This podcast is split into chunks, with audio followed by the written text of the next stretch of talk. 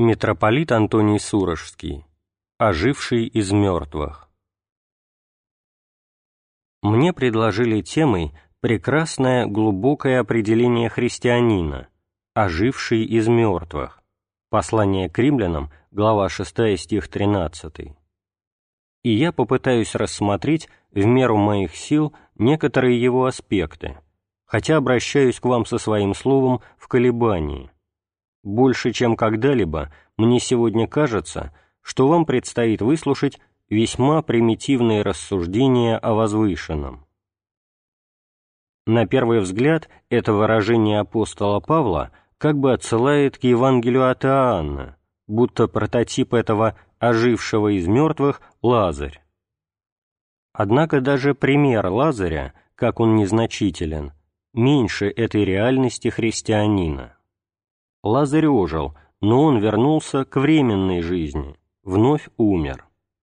Образ ожившего из мертвых, который действительно в меру христианина, это сам Христос, и только Он.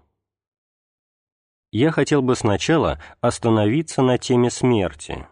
О какой смерти и, следовательно, о каком воскресении идет речь? Какое существо восстает из этого опыта смерти. Что делать перед лицом смерти, чтобы ожить в том же смысле, как ожил Христос? Смерть можно встречать лицом к лицу, мужественно, героически. Вспомните строки Альфреда де Виньи в стихотворении «Смерть волка». «Я думал, как смешны мы в нашем ослеплении, как слабы хоть и мним себя венцом творения. Учи же, человек, величию зверей, чтобы, отдавая жизнь, не сожалеть о ней. И далее, толкуя последний, брошенный ему волком взгляд. Он как бы говорил, коли в тебе есть твердость, сумей взрастить в душе стоическую гордость, и стань ценою дум и бдений и трудов, всем, чем с рождения был я, вольный сын лесов. Поверь, стенать, рыдать, молить равно позорно, свой тяжкий крест неси долго и упорно. Путь, что тебе судьбой назначен, протари, потом без слов, как я, отмучься и умри. Победа ли это над смертью? Нет, это героический, прекрасный, но спорный способ встречать в лицо процесс умирания. Смерть здесь не побеждена, не превзойдена. В одном письме из тюрьмы, написанном на Пасху, Бонхёффер говорил «Сократ научил нас смотреть в лицо смерти. Христос же победил смерть». Об этой-то победе мы и будем говорить. Героизм, внутренняя дисциплина, величие души позволяют нам встретить лицом к лицу это событие, учат нас проходить шаг за шагом путь смерти, не сломавшись душой. Но, тем не менее, победа остается за смертью. Сократ выпил яд, волк Альфреда де Виньи умер безвозвратно, и столько героев, замечательным образом встретивших лицом к лицу опасности и ужасы смерти, умерли смертью, которую можно было бы назвать окончательной. Героизма тут недостаточно. Есть коренное различие между тем, чтобы смотреть в лицо смерти, и тем, чтобы победить смерть. Романа Гуардини в небольшой книжечке подчеркивает факт, который мы слишком часто забываем. Мы бесконечно ближе знакомы со смертью, чем нам думается. Смерть и жизнь переплетаются и составляют одно целое. Всякое перерастание, всякий жизненный порыв, который приводит нас на высший уровень, который действительно приближает нас к Богу, всегда сопровождается смертью. Ребенку нелегко стать юношей или девушкой некоторые детские черты должны действительно вымереть, дабы юноша или девушка не были отмечены инфантильностью, так же как позднее взрослому человеку следует не замыкаться в вечной юности, но перерасти ее.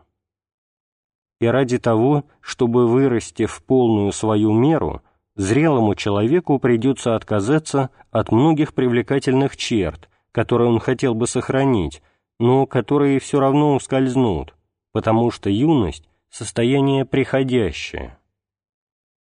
На каждом уровне, в каждый момент нашего внутреннего или внешнего развития смерть присутствует не как разрушительная или убийственная сила, но как сила, которая нас освобождает, позволяет нам стать иными, чем мы были в предыдущий миг. Так что у нас есть опыт близости со смертью. И если продумывать его каждый день, если переживать его сердцем и умом, если принимать его со всей глубиной, которую смерть приобретает в различных ситуациях, эта близость могла бы научить нас встречать смерть спокойным сердцем, потому что это реальность, которую мы встречали изо дня в день в течение долгой или короткой ли жизни, и потому что из этого привычного нам события всегда возникала новизна жизни, оно оказывалось не концом поприща, а началом нового пути. Разумеется, есть смерть биологическая, но есть также то, что Романо Гвардини называет смертью биографической. Смерть, которая гораздо страшнее телесной. Она-то может оказаться победой, миром, высвобождением. Биографическая смерть имеет иной характер и может тянуться долго. Это смерть переживших себя существ, они потеряли разум, но телом продолжают оставаться среди нас. Люди, которые были великими, служили примером, уже больше не могут жить со всей напряженностью и глубиной в меру достигнутой ими зрелости. Приходит время, когда смерть предстает нам в трагичности старения, как беспощадный упадок и вырождение, в уверенности, ложной, но столь болезненной, что смерть означает постепенный распад, превращение в прах, означает, что мы стали ненужными, лишними для нашего окружения, быть может, задолго до того, как настоящая смерть принесет нам свободу, свободу встать перед Богом живой душой. Сколько знаменитых людей были забыты задолго до своей кончины. Они завершили свое дело и были преданы забвению. Наша ответственность перед лицом этого уродливого, отталкивающего постепенного умирания велика, потому что человек становится лишним, если его сочтут лишним ближние. Нас обходят, отстраняют те, кто прежде нас окружал, и в результате у нас впечатление, что наша жизнь окончилась задолго до того, как пришла смерть.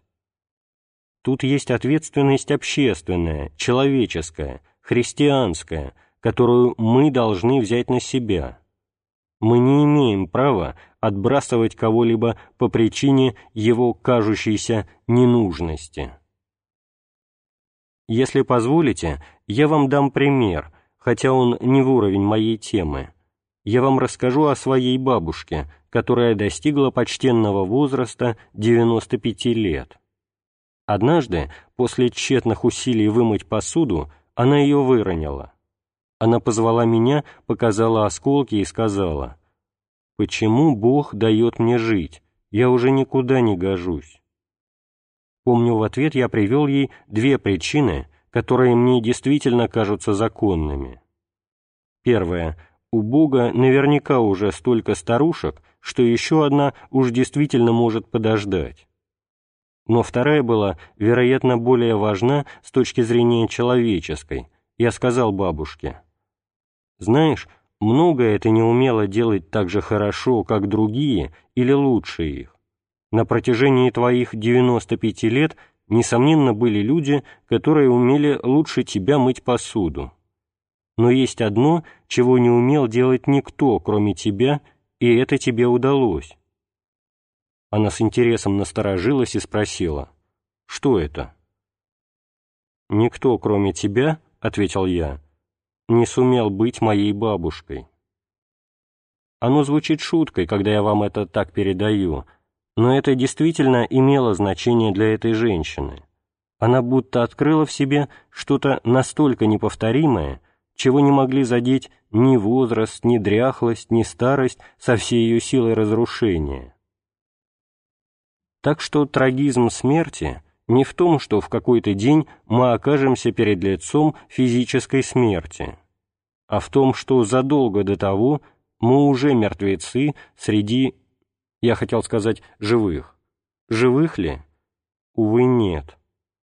Мы мертвецы среди существ, которые еще не научились жить, различать подлинную меру жизни, горение жизни там, где оно есть.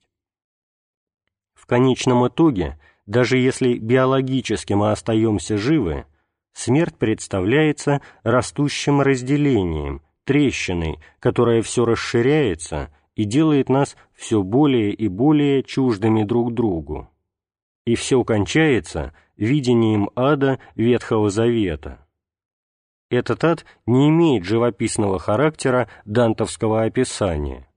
Это не место изощренных мучений, где Бог присутствует во всей жестокости своего оскорбленного божества, уродливая карикатура истинного Бога. Это место, где Бога нет. Это место радикального отсутствия Бога, место, где ничто нас больше не соединяет друг с другом, потому что лопнула нить, соединявшая жемчужины, потому что Бога нет, и мы, как следствие, разделены друг от друга. И тогда ад — это другие, ад — это мы с вами, это та неисцеленная разобщенность, которой мы приговорены навечно. Вот этой-то смерти больше нет во Христе, этот ад побежден во Христе. В пасхальном тропаре мы поем, что Христос победил смерть, и многие, не только среди неверующих, но и среди верующих, могли бы сказать, имеют право спросить, что означает это странное выражение. Смерть все еще царствует, она косит среди нас одного человека за другим, мы все отмечены ее печатью, мы все умрем.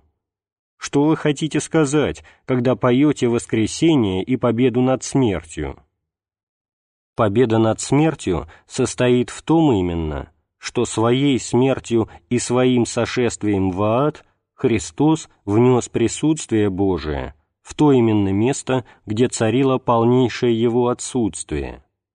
Нигде, ни на небе, ни на земле, ни в глубинах духовных бездн нет места, где отныне не присутствовал бы Бог. Ад раскрылся, чтобы поглотить человеческую душу, и принял в свое лоно живого Бога. Эта человеческая душа блистала божеством, и она уничтожила Шеол, место отсутствия. Она его уничтожила до конца, упразднила его. Итак, если можно сказать, что Сократ научил нас глядеть в лицо смерти, то один лишь Христос победил смерть в ее последней сущности, и она побеждена навсегда. Отныне и в самой смерти, и в ее восприятии есть чрезвычайно положительные элементы. Смерть — миг, где все становление, вся тревога и долгий переход — и волнение, и борьба с временным, со всем тем, что обратится в прах, окончены. Смерть — момент, когда мы можем сказать «все свершилось», и мы можем войти в тайну смерти еще прежде, чем наше тело начнет дряхлеть. Это тайна, куда мы можем войти свободно всякий раз, когда понимаем, что все уже совершилось в жизни, в смерти, в воскресении и вознесении Христа и в даре Святаго Духа. Тогда становится понятно, что возвещает Евангелие. Мы уже внутри царства жизни. Один английский автор обратил внимание на тот факт, что в апокалипсисе слово «конец», которое должно быть среднего рода, всегда употребляется в мужском роде. И вот как он это объясняет автор «Апокалипсиса» не думает о конце, как о завершающей точке линейного времени. Для него конец — это приход, это встреча со Христом, с Богом живым. Конец не только миг, когда все завершено, окончено. Все завершено, потому что все достигло своей полноты в лице Бога-человека. Христос — конец и в смысле последнего момента, и в смысле цели и завершения. Мы слишком часто забываем, что живем уже во временном ряду, который вышел за пределы линейного времени, хождение ощупью в полумраке Ветхого Завета, подобного цикличному времени в небиблейских религий. Мы живем во времени, где все уже завершено, Царство пришло во всей своей силе, Христос в нашей среде, Дух Святой излился на апостолов и через них излился на нас в непрекращающейся Пятидесятнице. Конечно, и я к этому еще вернусь, мы ожидаем парусии, славного второго пришествия Господня. Но Он уже пришел, мы уже в Царстве. Царство пришло во всей своей силе. Оно уже не только предмет нашей надежды и веры. Подвижники древности упражнялись в памяти смертной и заповедали тоже своим ученикам. «Помни последнее твоя, имей память смертную», говорит нам вся аскетическая традиция. Когда приводишь эти слова современному человеку, он отвергает их. Как? Неужели я всю жизнь, всю мою долгую человеческую жизнь должен провести в ужасе грядущей смерти? Неужели все радости должны быть отравлены уверенностью, что они окончатся? Неужели надо страшиться потерять все, что мы любим, и помнить, что любая красота мимолетна, истлеет? Неужели вся Вселенная сводится к падали Бадлера? Но это ли имели в виду подвижники древности, когда призывали нас постоянно помнить о смерти? Думаю, нет. Смерть — единственное, что может заставить нас вырасти в меру жизни. Без нее жизнь могла бы стать столь мелкой и ничтожной. В тот момент, когда перед нами встает смерть, когда она входит, например, в наш дом, все приобретает истинно человеческий, то есть богочеловеческий масштаб. Подумайте о том, что происходит, когда один член семьи узнает, что смертельно болен. Смерть рядом, ее образ нельзя отстранить, она неотвратимо нарастает, она постепенно побеждает. Подумайте об этой семье, где не только кто-то один знает, что обречен, но где это знает и его окружение. Смерть может прийти внезапно, и отныне произнесенное вами слово может быть последнее, что услышит больной. Может быть, на вашем поступке упадет занавес, на нем окончится для больного человеческой жизни празднество, как поется в покаянном каноне. Времени исправить что-либо не остается. Нельзя сказать себе, пока что я пишу черновик жизни, позднее я перепишу ее начисто. Времени нет, смерть может унести одного из нас, и останется только сожаление, отчаяние, которое, правда, может быть превзойдено верой, опытом Бога, молитвенным общением со святыми и безграничным взаимным снисхождением грешников, когда они признают свою общую слабость. Но для того, у кого нет веры, остается лишь отчаяние, остается только прошлое. Потому-то лишь сознание смерти дает всему и всем подлинную ценность. Один из наших православных священников, теперь покойный, сказал как-то в проповеди, «Лишь Дух Святой в своем божественном величии может усмотреть бесконечную ценность вещей слишком мелких для того, чтобы быть замеченными людьми». Да, то, как вы ставите чашку чая на поднос, то, что вы не забудете салфетку, цветок, движение, которым вы все это поднесете, слово, которое вы скажете, то, что вы найдете время присесть возле человека, которого ждет смерть, когда он одинок. все, вплоть до самого незначительного жеста, может стать символом и выражением глубины человеческих отношений, общения в Боге, которое может быть между двумя людьми. Все это возможно только перед лицом смерти. Только она может подсказать, это слово, этот жест должны быть вершиной, полнотой ваших отношений, должны стать тем последним словом, последним жестом, который даст вам вырасти в меру величия жизни и величия смерти. Столько людей не умеют жить, не могут жить, потому что не достигают этого сознания смерти. Они не то что боятся, а все время как бы отодвигают смерть в далекое будущее, в недосягаемости, так что никогда не осознают всей меры своего человечества. Этой полной меры мы можем достичь, только если обнаружим величие нашего человечества, сопоставив его с вопросами столь же глубокими, каковы человеческие глубины. Тогда обнаруживаешь, что эти глубины не только в меру человека, но в меру Бога. «Я столь же велик, как Бог, Бог так же мал, как я», сказал Ангелус Силезиус в одном из своих двух стишей. «Во Христе они соединены. Через воплощение мы знаем, что человек достаточно велик, чтобы вместить полноту божества не только в духе и в душе, но и во плоти. Вот мера человека. Я позволю себе еще один пример, который вам, несомненно, покажется ниже того, о чем я говорю, но который, вероятно, в мою меру. Однажды, при бомбардировке во время войны, я был с матерью в нашей квартире на четвертом этаже дома. Мы не обращали внимания на бомбежку, мы предпочитали рухнуть с четвертого этажа, нежели быть погребенными под весьма ненадежными сводами нашего подвала. В какой-то момент моя мать предложила приготовить странную бурду, которая тогда называлась чаем, и отправилась на кухню. Я услышал грохот и страшный крик. Я бросился на кухню, ожидая худшего, и нашел свою мать на четвереньках на столе.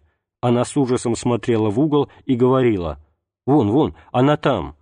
А там действительно был предмет ее ужаса — мышь. Так вот, большая часть нашей жизни проходит в схватках с мышами. Мы не умеем встать во весь рост перед этими мышами. Мы делаемся маленькими в их рост, пока нас не съест кошка.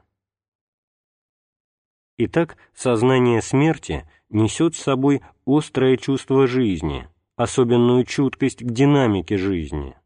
Только память смертная делает нас вполне человечными, мы вырастаем в меру смерти, а значит, в меру жизни. Вне этого мы бываем в мышиный рост, и есть опасность, что никогда не вырастем. Напротив, через смерть, через осознание смерти мы обнаруживаем, что Христос – конец и завершение, полнота и исполнение, уже пришел, и что мы уже теперь внутри его победы, а не в ожидании будущей недостоверной победы. И мы видим, как эта уверенность, что царство уже пришло в силе, в некоторых ситуациях может выражаться чрезвычайно конкретно. Вспомните слова апостола Павла в шестой главе послания к римлянам отрывок, который Церковь читает при крещении. В крещении мы умираем со Христом и восстаем, обновленные Его воскресением, к новой жизни. Это уже не прежняя жизнь, но жизнь, разделенная со Христом. Мы привиты к Нему, мы получаем живительный сок. Более того, мы становимся одно с Ним на такой глубине, с такой силой, что святой Ириней Леонский мог сказать «В единстве с Ним мы будем когда-то единородным Сыном, а не просто собранием, сообществом, потому что мы не только имеем отношение с Богом, но находимся в онтологическом единстве с Богочеловеком. В этом смысле крещение есть семя вечности. Поэтому-то и говорят о крещении, о миропомазании и о причастии телу и крови Христа, которому Он впервые позволяет нам приступить, как о посвящении. Это начало нашей жизни во Христе, в Боге, то есть не просто высшей жизни, но жизни в корне новой, самое качество и существо которой иные. Покаяние, обращение – составляют таким образом полный поворот, живительную смерть, благодаря которой мы говорим «Теперь я стал чужд греху, которому поклонялся и служил, который любил, которому я отдался. Я стал ему чужд, я больше его не желаю. Я хочу принадлежать одному Богу». Это живительная смерть, потому что это смерть для ложной жизни – это смерть для смерти. Нам предлагается и предстоит подлинное обновление. То же самое содержится в монашеских обетах, когда мы отбрасываем тьму, временное, относительное, для того, чтобы радикальным подвигом прилепиться только высшему, совершенному. Я говорил о смерти несоразмерно долго относительно предложенной мне темы. Но об этом никогда не говорится, а тема смерти важна для понимания жизни. Я хотел бы теперь сказать несколько слов о реальности, которая присутствовала во всем, что я говорил о смерти, но чего я хотел бы коснуться непосредственно – связь Христа и смерти. То, что я скажу, быть может, слишком лично. Я это пережил, это покоится в самой сердцевине моего понимания жизни, и я хотел бы поделиться этим с вами, а вы вольны отбросить это или продумать лучше. Когда я читаю Евангелие, меня поражает полная предельная солидарность между Христом и нами. Христос родился в тварный мир со всеми ограничениями тварности. Он родился в падшем мире – в его ограниченности и ужасе. Он взял на себя, принял в себя все последствия греха – голод, жажду, усталость, тоску, боль. Он был отвержен, он умер. И поскольку он вошел в этот наш мир, где жизнь и смерть нераздельны, нам кажется почти естественным, что он, будучи человеком, тоже умирает. И однако это совершенно непостижимо – непостижимо не то, что Христос воскрес, а то, что Он умер. В самом деле, смерть можно рассматривать только как результат, ужасный, уродливый, невозможный, нашей отделенности от Бога. Об этом говорят и апостол Павел, и Ветхий Завет. Тема смерти связана с темой греха, которая есть отделенность от Бога и, следовательно, от людей. Но Христос – Бог, ставший человеком, следовательно, Он – сама жизнь. С самого момента своего зачатия Он бессмертен, поскольку в нем человечество нераздельно и навсегда соединено с божеством. Когда мы поем в службе Страстной недели «О, жизнь вечная, как ты умираешь! О, свет вечный, как ты заходишь!» Это не поэзия церковная, мы говорим нечто богословски абсолютно точное. Бессмертный в самом своем человечестве, Христос среди нас. Как же может Он умереть? Он умирает свободно, вольной волей принимая смерть, не потому, что она была естественным следствием Его воплощения, а добровольно, из любви к нам, отдавая свое человечество, которое за пределом умирания – во власть невозможной чудовищной смерти. Христос умирает, мучительство смерти раздирает его тело, пронизанное божеством, от его души, также пронизанной Богом. Его тело нетленно в гробе, оно за пределами тления, которое познаем мы, потому что он неразлучен от божества. И Христос сходит в глубины ада в блистании своего божества, которое вмещает его человеческая душа. Как же может смерть коснуться Христа? Это возможно, потому что непостижимым действием, превосходящим всякое воображение, перед которым мы можем только умолкнуть и пасть к ногам Божиим, Христос хочет разделить с нами не только наше человечество, но и все последствия греха, тяготеющие на нас. А умереть можно, только потеряв Бога, иначе смерти нет. Умереть можно, став в своей природе безбожным в этимологическом смысле слова. И значит, Христос умирает, разделяя наше состояние обезбоженности, нашу потерю Бога. Он соглашается на полную солидарность с нами, не только всей своей жизнью, но и всей своей смертью. Он стоит перед Богом вместе с нами, а не только за нас. Он один из нас. Он соглашается стать не только мужем скорбей, но принимает и осуждение, ибо проклят всякий повешенный на дереве, то есть на кресте.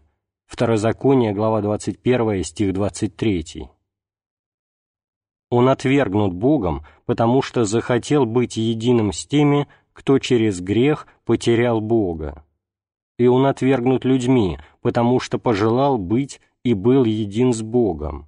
Единственный совершенный свидетель, свидетель Божий, среди рода который отвернулся от Бога и не признавал иного царя, кроме Кесаря. Он умирает нашей смертью, и поэтому-то его смерть может стать нашей жизнью. На кресте Он умерщвляет нашу смерть. Он берет на себя тяжесть всего проклятия, всего ада человеческого. И постольку, поскольку Он все разделил с нами, Он может нас исцелить. Поскольку Он все победил, Он может даровать нам свободу детей Божиих. Сошествие в ад, которое мы видим на иконах Воскресения, о котором говорит апостольский символ веры, не только литературный образ, это реальность. Христос умирает, потеряв Бога. «Боже мой, Боже мой, зачем ты меня оставил?» и сходит туда, куда сходят все, кто умер от разлуки с Богом, в Шеол, вместо вечного радикального его отсутствия. Но здесь-то просеивает слава его божества, потому что согласившийся на разлуку от Бога был Богом. Ад побежден, нет больше Шеола, нет больше места, где бы не было Бога. Фраза псалма «Куда пойду от духа твоего, и от лица твоего куда убегу? Взойду ли на небо, ты там, сойду ли в преисподнюю, и там ты». Псалом 138, стихи 7 и 8. До прихода Христа это выражение было, вероятно, неразрешимым парадоксом, поскольку ад тем и определялся, что это место, где Бога нет. Теперь мы знаем, что выражали эти слова. Бог сошел в самые глубины не только нашего падения, но и нашей потери Бога и нашей оставленности Богом.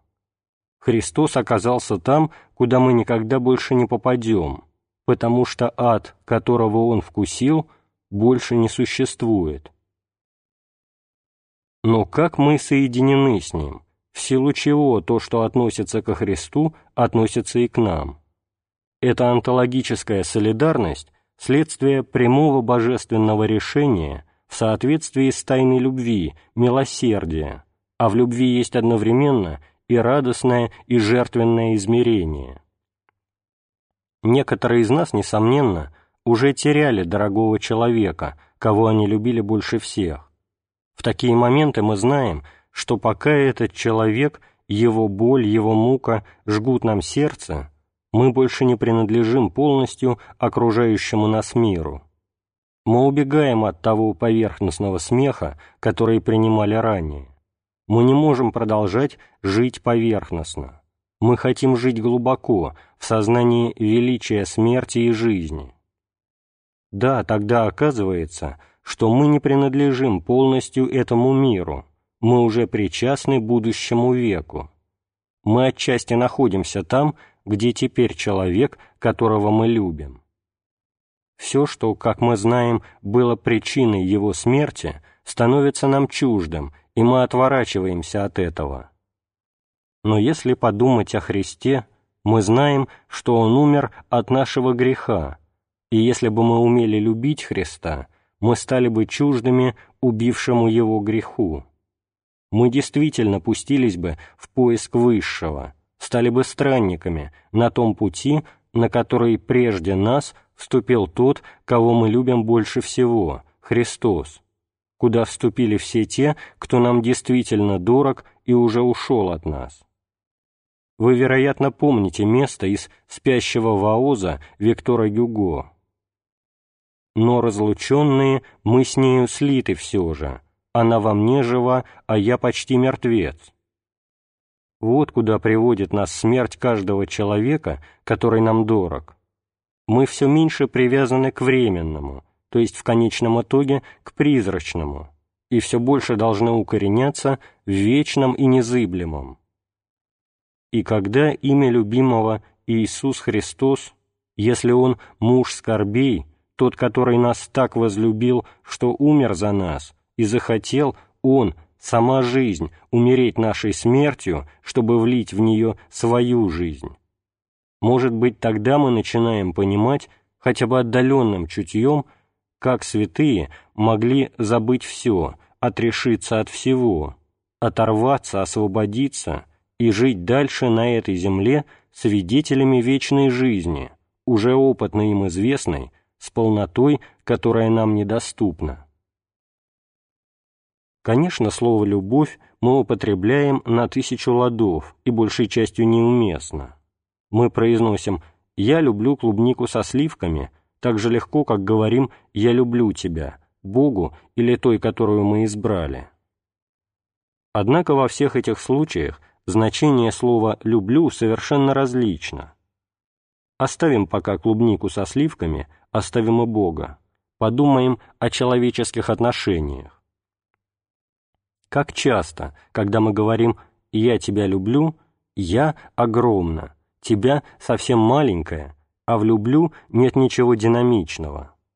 Можно было бы, вопреки грамматике, сказать, что это простой союз, или вернее крючок, который позволяет огромному «я» подцепить и держать в плену то малюсенькое «тебя», которое имеет несчастье быть любимым. Как часто в семьях, в человеческих отношениях, в порыве честности или при вспышке досады мы бываем готовы сказать «люби меня поменьше», «дай мне свободу», «дай мне покой», «дай мне быть самим собой», «я хочу дышать», «я пленник твоей любви». Начиная с этого малого убогого уровня, мы можем расти, мы можем через все углубляющиеся, утончающиеся, расцветающие отношения – постепенно обнаруживать, что тебя тоже имеет личность, что у него есть лицо, взгляд, душа, чувства, что глубже того, что нас привлекло поначалу. В этом «ты» есть вся человеческая тайна, где обитает Бог. Тогда «я» начинает умоляться, а «ты» расти. Между ними устанавливается своего рода равенство, равновесие, подлинные отношения. Слово «любить» вместо того, чтобы означать простое обладание, выражает живое отношение, обмен, где и даешь, и получаешь. И если это отношение углубляется, если наш опыт любви становится тоньше и возвышеннее, тогда постепенно совершается чудо. Тот, кто сначала думал только о себе самом и о обладании другим, все больше забывает о себе он забывает о себе до такой степени, что в конечном итоге даже не может вспомнить о своем собственном существовании, потому что существует только любимый. Это мы находим в отношении Бога к нам, Христа по отношению к нам. Христос стал рабом среди рабов, мертвецом среди мертвецов, осужденным среди осужденных. Он себя забыл до конца, Он отдал свою жизнь, истощил свое величие и великолепие, лишь бы мы, мы-то, смогли вырасти в его меру. Мы при всех наших взаимоотношениях стараемся самоутвердиться. Мы настойчиво ищем признание, хотим, чтобы наше существование было принято, хотим места под солнцем, и тем самым встречаем отвержение, потому что наш ближний тоже хочет своего места, а часто и нашего. Так что большинство отношений содержат напор, утверждение, настояние. «Я хочу, чтобы ты меня видел, я хочу, чтобы ты меня принял». В отношениях любви это требование излишне, потому что меня утверждает другой, следовательно, мне нет нужды утверждаться самому. Я существую, потому что я любим, а не потому что требую признания. Пшеничное зерно, твердое, ограниченное, окруженное оболочкой, образец целости, где невозможны отношения. Это зерно должно умереть, раствориться, чтобы стать способным на существование, которое Христос описывает в Евангелии своим словом и своим образом. Утверждаемые Богом, мы можем жить. Утверждаемые взаимной любовью, мы можем не сомневаться в вечном бытии. Габриэль Марсель писал, «Сказать кому-нибудь «я тебя люблю» — то же самое, что сказать «ты никогда не умрешь». Это отношение через крещение, причастие, общинную жизнь, общение святых и трагическую, мучительную солидарность грешников, сознающих себя таковыми. Это-то отношение и составляет наше единство, выражает нашу жизнь во Христе и позволяет нам жить в Нем. Христос, соединивший нас в себе, призывает нас жить Его жизнью, он предлагает нам полноту вечности, но вместе с тем, пока мы живем на земле, наша судьба может быть лишь судьбой Христа. «Как меня послал Отец, так я вас посылаю, как овец среди волков». Христос уже пришел, все уже завершено, но это завершение должно проявиться через нас динамически, через борьбу, устремленность, которая престанет лишь с пришествием Христовым. Мы тоже должны принять слово Христа, обращенное к Иоанну и Иакову, когда они просили у него сесть по правую и левую руку от него в его царстве. «Можете ли пить чашу, которую я буду пить?» То есть, готовы ли вы погрузиться в тот ужас, который отныне предлежит мне? Страсти, крест, смерть, сошествие в ад. Эти вопросы он ставит всем нам. Готовы ли мы отозваться? Мы не можем принять все это, если не прикоснемся хотя бы края, грани вечной жизни. Потому что погрузиться в смерть, не имея предвкушения вечной жизни, нам страшно. Мы не сумели бы этого сделать. Если мы христиане, мы должны опытно знать, что жизнь победила смерть, что мы воскресли, что мы разделяем со Христом все, что Он есть, потому что Он разделил с нами все, чем являемся мы. Мы, христиане, люди незаходящего дня, восьмого дня. Мы уже принадлежим грядущему царству. В литургии есть абсурдное как будто выражение, которым мы просим у Бога дать нам участвовать сегодня в Его грядущем царстве.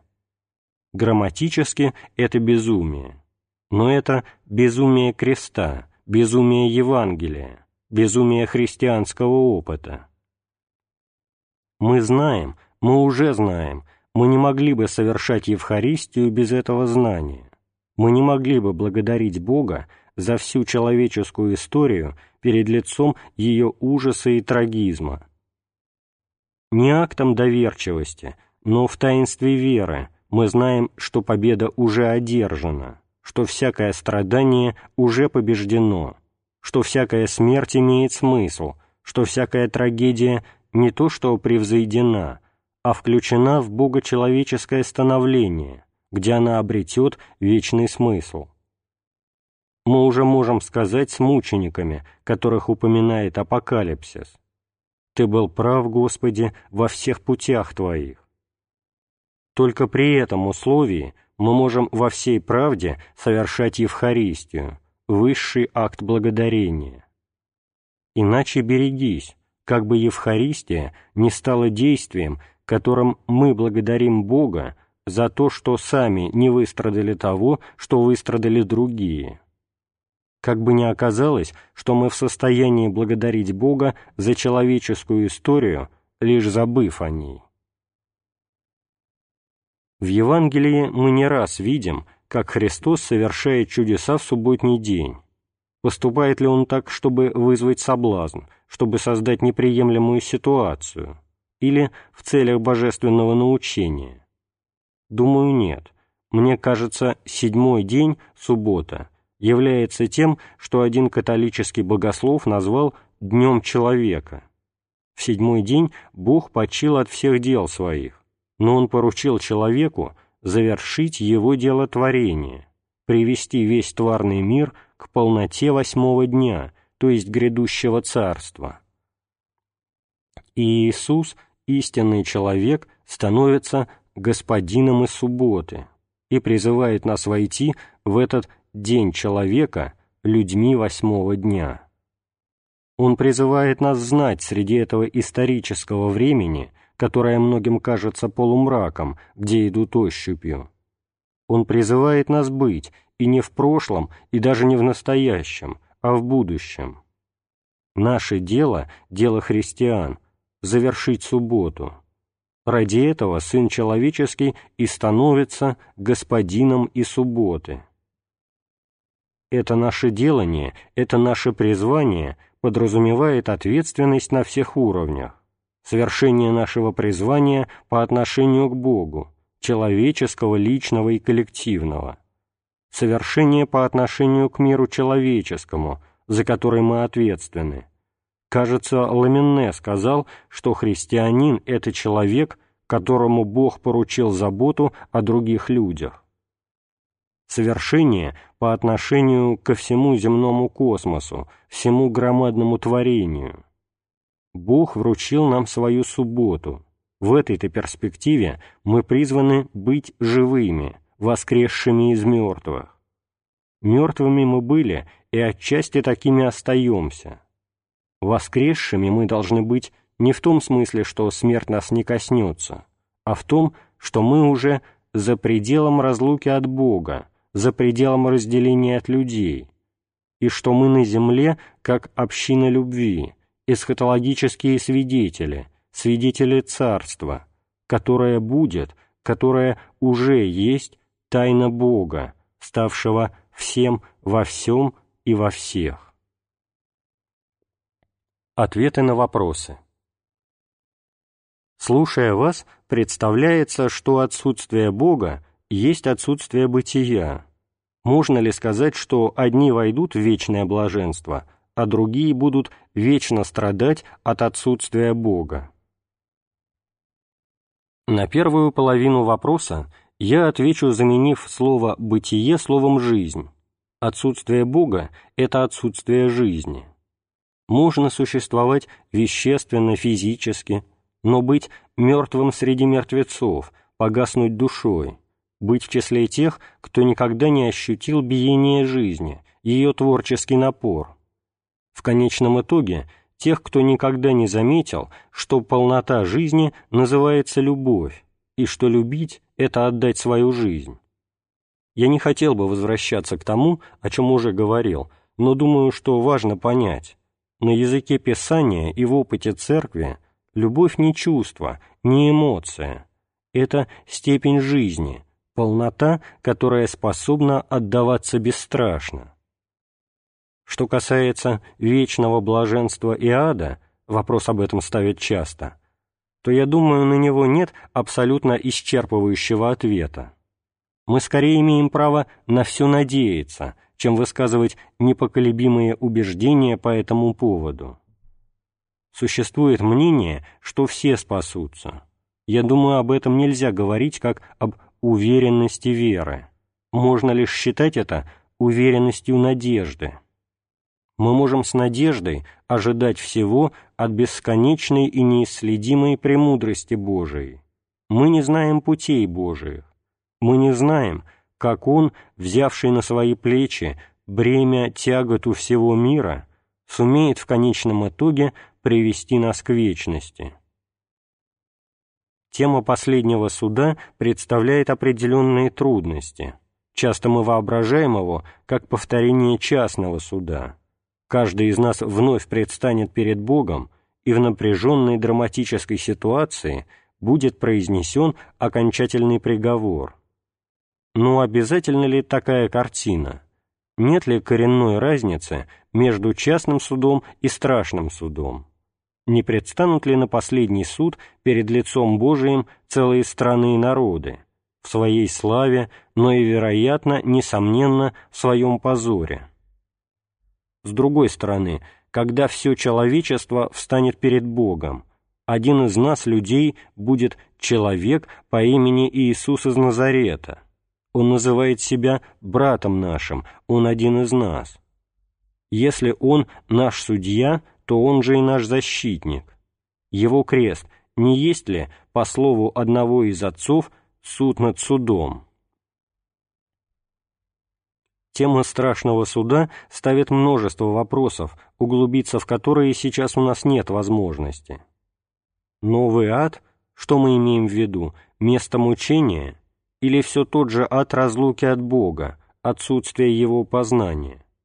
Не знаю, мне кажется, что нам следует сохранять равновесие, колеблясь между правдой, ничто нечистое, ничто недостойное Бога и человека не войдет в Царствие Божие, и надеждой, потому что зло должно быть побеждено и может быть побеждено Богом, Христом, Христом в нас, в Его единстве с верными Ему людьми. Рай не может быть водворен насильственно, ибо любовь — это свобода, и рай — полнота любви свободы. Премудрость Божия глубока, как и Его любовь к людям, и мы имеем право, я бы даже сказал, мы обязаны на все надеяться. Перечитайте гимн любви у апостола Павла.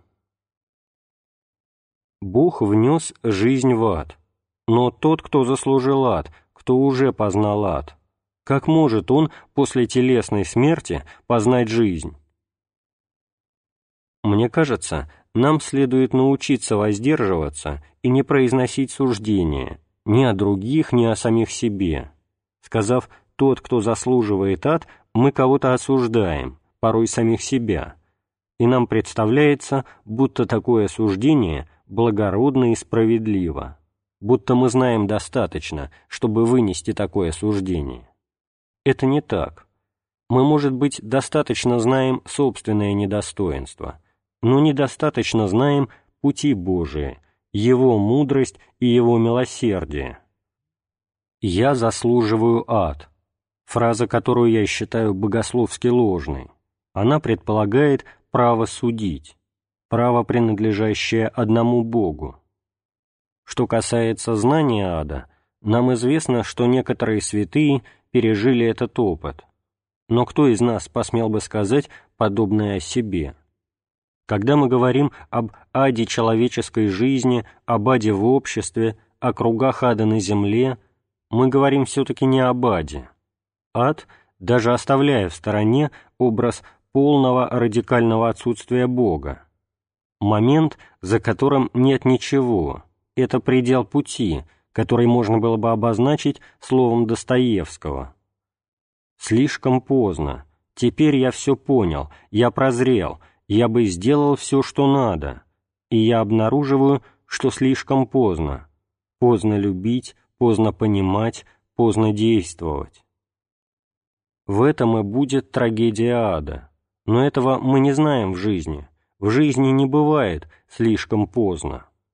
Пока мы живы телом, Пока есть дыхание жизни в нас, пока смерть не пожала нас, есть и будущее. Один жест, одна мысль могут изменить и преобразить жизнь. Мне вспоминается случай из жизни Кюре Дарс. К нему однажды пришла женщина в отчаянии, так как ее муж покончил с собой, бросившись в реку.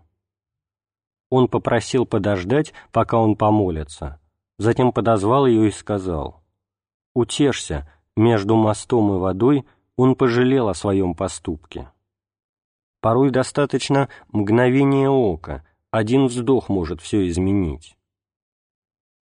Если смерть — единственная подлинная мера жизни, то есть нечто благое для человека. Почему Библия говорит, что она проклятие, следствие греха? Разве Адам и Ева не должны были умереть? Я не сказал так прямо, что смерть — единственная и подлинная мера жизни, так же, как не утверждал, что она благо для человека. Я попытался сказать, но, может быть, не сумел сделать это ясно что вырасти в полную меру жизни можно только если мы готовы встретить смерть, свободно посмотреть ей в лицо, противостоять ей со всем мужеством, всей верой, всей надеждой. Благо не в смертности, не в самой смерти, когда она настигает нас. Положительный момент, как уже было сказано, в том, что единственная возможность вырасти в меру жизни – это неколебимо стать перед лицом смерти, быть готовым к ней, без страха и без самоутверждения. Быть готовым не означает какое-то особенное состояние. Это означает, что все в жизни, каждое слово, каждое движение, все самое малое, должно быть так совершенно, что если смерть застанет в этот миг, можно было бы сказать, это последнее действие – было самым прекрасным, что сумел сделать этот человек. Только зная, что смерть может нас остановить, может оборвать жизнь, мы можем постараться сделать из ничтожного поступка, из слова, как будто совсем мелкого, нечто прекрасное, совершенное. Если бы мы жили все время, стараясь, чтобы каждый миг был прекрасен и полон, вся наша жизнь в целом была бы прекрасна и полна. В этом смысле смерть благо. Смерть напоминала бы нам, что надо жить со всем напором, надо спешить жить. Нам некогда писать черновик жизни. Времени хватит лишь на то, чтобы жить с полнотой, напряженно, жить всем своим существом, творя и созидая совершенство, красоту. Смерть, да, следствие греха, следствие падения, следствие нашей потери Бога. Она знак и печать катастрофы, признак нашей отделенности от Бога. Что в таком случае изменила смерть Христа? Да, мы все умираем, но отныне смерть для христианина означает успение, означает упокоиться в Боге, родиться в вечность. Это не гибель, не конец пути, после которого ничего нет, только тление тела, распад всего нашего существа. Умереть означает войти в вечную жизнь, где лицом к лицу, живой душой мы встанем перед лицом живого Бога. Больше того, этот переход в вечность, предстояние лицом к лицу, даже оно только ожидание с надеждой в уверенности веры, Воскресение. В символе веры мы провозглашаем свою веру не в бессмертие души, а в воскресение мертвых. Мы, несомненно, верим в это воскресение, мы чаем его.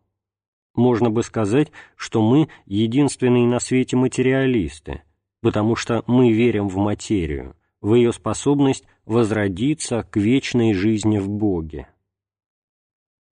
Как знать, что надо совершить? Как знать, что мы это совершили и теперь можем умереть? Кто может это знать, это сказать? Ваше «можем умереть» дает мне лазейку, иначе у меня не было бы ответа на этот вопрос. Чтобы умереть, вовсе не нужно знать, что надо совершить или что уже совершено. Мы не выбираем смерть, она приходит к нам, дается. Мы не выбираем ни сроки, ни то, как именно мы вступим в ее тайну. Можно сказать, что наш путь никогда не бывает завершен. Завершение означало бы, что мы достигли такой совершенной всецелой любви, что она охватывает всех, что нет ни одного человека, кого мы не полюбили полностью, до предела, что во всех случаях наша любовь достигла своей полноты. Так вот, можно заранее сказать, об этом пишет и святой Иоанн Златоуст, что мы всегда должники в любви, в милосердии. Так что нечего задаваться вопросом, совершил ли я, мы можем заранее ответить «нет».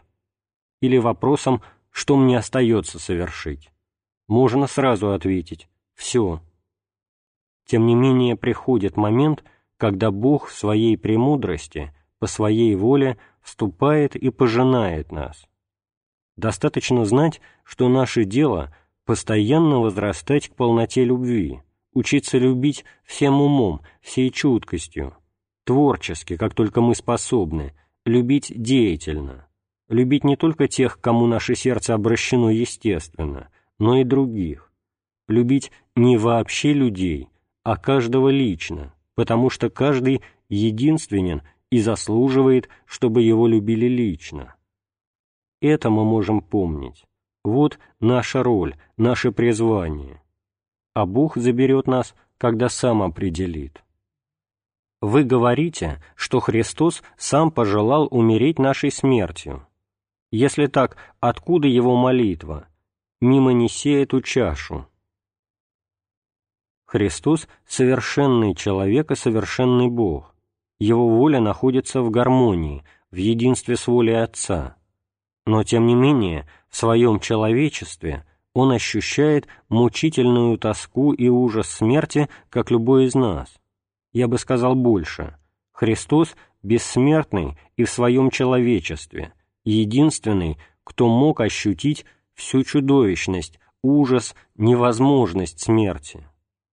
Христос, бессмертный в своем единстве с Отцом, соглашается стать смертным и предает себя смерти по солидарности с нами. Он, измерив до глубин ужас смерти, как человек, в своем подлинном совершенном человечестве обращается к Отцу и умоляет «Мимо неси от меня чашу», затем добавляет «Да будет воля Твоя». В этом принятии божественной воли человечество Христа проявляет свое совершенство, свою совершенную гармонию с живым Богом. Не можете ли сказать несколько слов о самоубийстве? Как можно переносить, вернее, любить жизнь? Разве смерть не самое желанное, что может произойти? Христианское отношение к самоубийству, радикальное отвержение самоубийства как попытки вырваться из жизни, которую мы находим невыносимо тяжелой, основывается, думаю, на чувстве, что покончить с собой означает отрицать возможность иного будущего – отвергать надежду. И я не говорю о какой-то далекой надежде, а о конкретной надежде в настоящем. Самоубийство означает также отвержение глубокой веры, то есть полного доверия к Богу. С одной стороны, мы проявляем недоверие к Богу, мы бросаем Ему в лицо, что наши страдания, обстоятельства нашей жизни, толкающие нас на самоубийство, акт безумия с Его стороны – и что это безумие мы беремся исправить собственными силами. С другой стороны, мы утверждаем, что нет надежды, нет будущего, что от Бога ждать нечего. Мне кажется, духовная проблема самоубийства в этом. Конечно, в ситуации отчаяния, толкающей нас покончить с собой, смерть представляется нам самым желанным и простым решением но это близорукость. Разумеется, если вечной жизни не существует, смерть может показаться самым простым и самым быстрым решением, хотя самоубийца редко думает о тех, кого покидает, и кому придется столкнуться с ужасом этой насильственной, вольно избранной смерти, которая осуждает их. Я видел сколько-то самоубийств.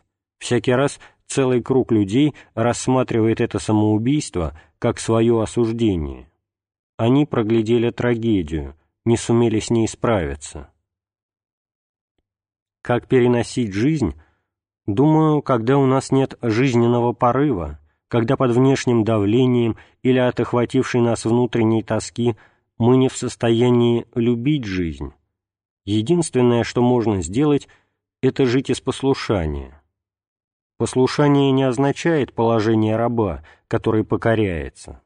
Послушание — отношение того, кто признает божественную премудрость и соглашается действовать и поступать, не понимая. Жить, принимая за критерий жизни, деятельности, бытия иную, нежели собственную волю, волю Божию. Слушаться в первую очередь означает слушать, прислушиваться. Начинается это с признания, что пути Божии не наши пути, и Его мысли не наши мысли. Если бы послушание было только рабством, оно лишь усугубило бы наше отчаяние. Мы все больше ощущали бы себя пленниками, погрузились бы в безнадежность. Но если мы осознаем, что тот, кому мы прислушиваемся, живой Бог, что мы принуждаем себя исполнять непонятную нам волю Бога живаго, то постепенно через это послушание мы начинаем прозревать замысел Божий, Его мудрость, Его пути, и тогда-то примем их уже менее тяжелым сердцем, затем даже с возрастающей радостью, и, наконец, войдем в полноту жизни. В проблеме самоубийства есть личная ответственность, но, с другой стороны, как я уже сказал, есть ответственность, так сказать, коллективная. В своем докладе я заметил, что можно умереть прежде времени, чувствуя, зная, что ты отброшен, лишний, ненужный, ты отвержен. Так вот, многие самоубийства происходят от того, что рядом с человеком не оказалось никого, кто бы его утвердил. Никто не сказал «твое существование важно для меня», «твое существование имеет ценность», потому что без тебя будет пустота, которая не заполнить ничем. Мне кажется, тут есть наша ответственность, в первую очередь как христиан, потому что у нас есть видение вещей, которое нам дает Бог в Своем Слове, в Своем откровении, в жизни Церкви, потому что Дух Святой говорит в наших глубинах. И есть ответственность общественная, в самом широком смысле слова. В период, когда послушание выполняется без всякого воодушевления, я думаю, можно жить так, как это излагает Диккенс. В начале приключений мистера Пиквика он описывает, как его герой нанимает фиакр, и то, как этот человек полон интереса ко всему, что никакого интереса не представляет. Он задает своему вознице бесконечные вопросы и, между прочим, спрашивает, каким образом такая худая жалкая лошаденка может вести такой тяжелый фиакр. И кучер отвечает, «Ах, сударь, дело не в лошади, а в колесах.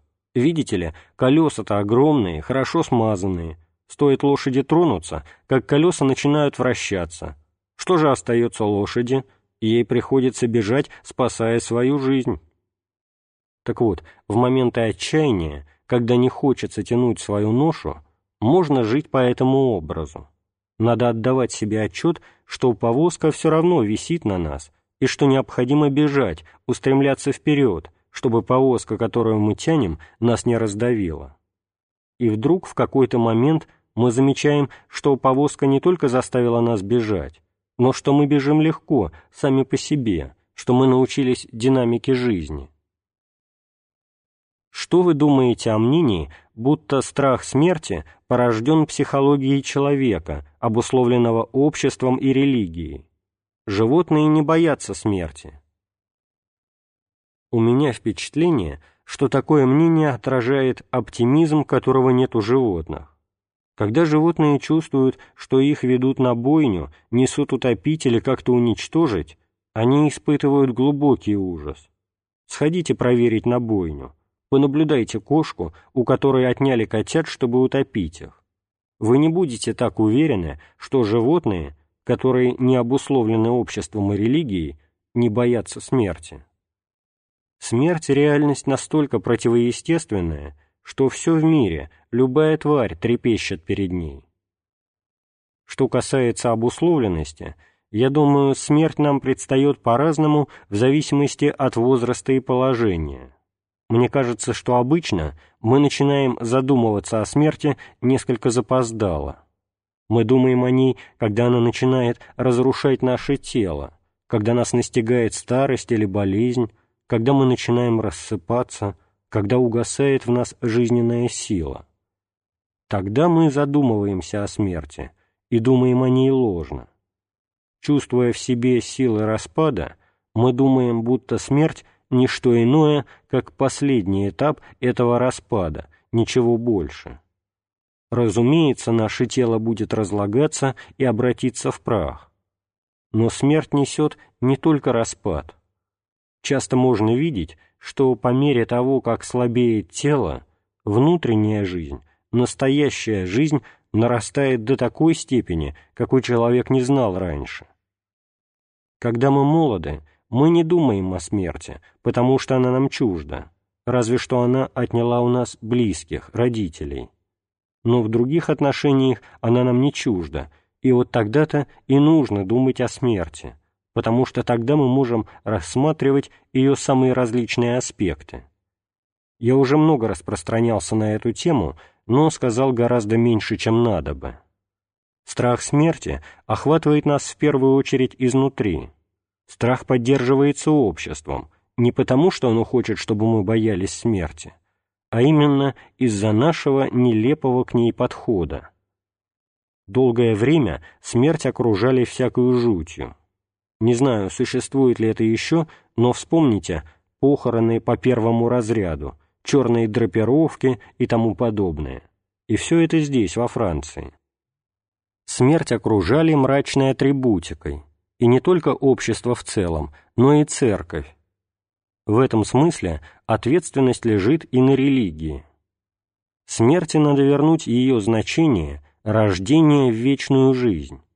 В православной церкви похороны совершаются не в черных, а в цветных облачениях, потому что в действительности тут радость. Мы стоим на отпевании с вожженными свечами, служба подобна воскресной утренне и так далее нам следует вернуться к такому отношению. Разумеется, в измельчавшем обществе, где окружающий гроб видят в нем только разрушение, это невозможно.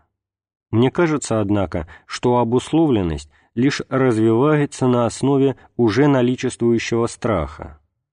Мне некогда распространяться о подоплеке этого страха, но она совершенно основоположна.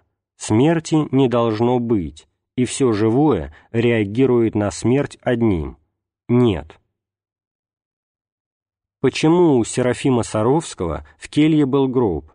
Откуда такая как будто нездоровая черта у человека, который так сиял светом? Почему подвижник призван все время смотреть в лицо смерти? Как смерть может стать другом, сестрой, почему она должна стать близкой? Я не думаю, что здесь нездоровое отношение. Святой Серафим Саровский смотрел в лицо смерти в надежде воскресения. Это напоминание, что, засыпая, мы вступаем в опыт смерти. По сути, у нас огромный опыт смерти. Ведь подумайте, мы засыпаем каждый вечер и погружаемся в полную бессознательность, из которой воскресаем утром. Это нас не пугает, то же самое с верующим, который усыпает в вечность. Есть молитва в этом направлении в англиканском молитвослове и в наших вечерних молитвах. «Неужели мне одр сей гроб будет?» Молитва Иоанна Дамаскина. И не сна следует страшиться, потому что он похож на смерть, а смерть должна для нас стать родной и привычной, как сон, потому что мы так хорошо ее знаем – через наш опыт засыпания, ухода как бы в небытие сна. Так что Серафим Саровский – пример того, кто каждый вечер погружается в сон, от которого, может быть, восстанет пред лице Божие, а может, вернется к земной обыденности. Это не нездорово, не мрачно. Это просто, радостно, привычно. Конечно, это напоминание, но с надеждой на вечную жизнь. Да, подвижник призван постоянно смотреть в лицо смерти, и причины этому я уже изложил, и возвращаться к ним не буду. Смерть — дверь, открывающаяся в вечность. Смерть — высвобождение из порочного круга жизни в падшем мире, откуда нет пути к Богу. Смерть позволяет вырасти в полную меру человека, то есть в меру Бога. Смерть — подруга, сестра — это поэтические выражения, а я не поэт. Франциск Осиский называл смерть сестрой. Быть может, позволительно сказать, но, боюсь, это неудачная шутка, что поскольку мы полны жизни, постольку и смерть становится близкой, дружеской, становится не врагом, а именно как вторая сестра в свое время возьмет нас нежно в свои руки и унесет в Царство Божие. Как стать живым, а жить из мертвых, когда нет хороших корней, родители бросили, когда знаешь только человеческую злобу? Как стать живым, обрести снова жизнь вместо распада? Как найти любовь Божию, когда не знал материнской любви, и место матери занимала личность скорее отрицательная? Я хотел бы сказать две вещи. Первое, повторюсь, подобная ситуация как раз предмет коллективной ответственности. Да, возможно, отца, матери не доставало, и те, кто был призван их заменить лаской и любовью, возможно, были жестоки и не способны давать. Но куда смотрели окружающие? Что делали соседи, друзья, школа, приход? Что делала церковь? Вот где наша коллективная ответственность. И эту ответственность можно пронести. Есть множество случаев, когда оставленные близкими люди находили любящее сердце, которое открыло им что можно встретить любовь, и значит можно жить. Но есть и личная сторона, и тут, думаю, я обращаюсь к человеку с призывом вырасти в героическую меру, принять свое прошлое, принять бросивших нас родителей и тех, кто их недостойно заменил, не сумев полюбить нас. Можно через прощение. Но прощение надо понимать несколько иначе, чем это делается обычно. Слишком часто мы считаем, что простить означает забыть, зачеркнуть, навсегда изгладить какое-то событие. Мне думается, это не так. Прощение начинается гораздо раньше. Оно не устояло бы, если бы речь шла просто о том, чтобы зачеркнуть нечто. Прощение начинается в момент, когда человеку, который всей своей тяготой, своей жестокостью, своей безответственностью раздавил нас, мы говорим «Я тебя принимаю, я тебя принимаю, я тебя беру на свои плечи, как Христос взял крест. Я тебя принимаю, каков ты есть, как крест, на котором я, быть может, умру. Но тогда получу право сказать «Отче, прости ему, он не знает, что делает». Прощение начинается в момент, когда я принимаю виновного, ничего не требуя, не говоря ему «я тебя отброшу, если ты не переменишься», не спрашивая его, переменился ли ты достаточно, чтобы заслужить мое прощение. Мы можем взять на себя, словно крест, который несли Христос и два разбойника, тяготу тех, кто раздавил нас, и на этом пути к Голгофе, через наше соучастие в страстях Христовых, через наше собственное крестоношение, наше прощение – получает преображающую силу. Жак Даниэлу как-то сказал, что страдание — единственная точка соприкосновения между злом и его невинной жертвой. Когда зло, словно нож, врезается в душу или тело человека, жертва, страдая, приобретает подлинную божественную власть простить, сказав Богу, «Господи, по Твоему примеру, по твоему учению я простил, тебе нечего взыскать с него. В этом сила прощения, которая принадлежит нам, когда мы являемся жертвой, и сила возрождения для тех, кто виновен перед нами. Если они живы, их может коснуться благодать. Если они умерли, их может покрыть прощение от Бога. Примирение – дело божественное, но и нам оно доступно. Я знаю, мои слова звучат призывом к подвигу, но христианская жизнь, христианское обновление, воскресение, восстанавливающее нас к жизни от смерти, не просто дар от Бога. Оно требует от нас предельного усилия, вседушной, всецелой отдачи себя, стремления стать во Христе искупительной жертвой, если придется стать по Его образу мужем скорбей.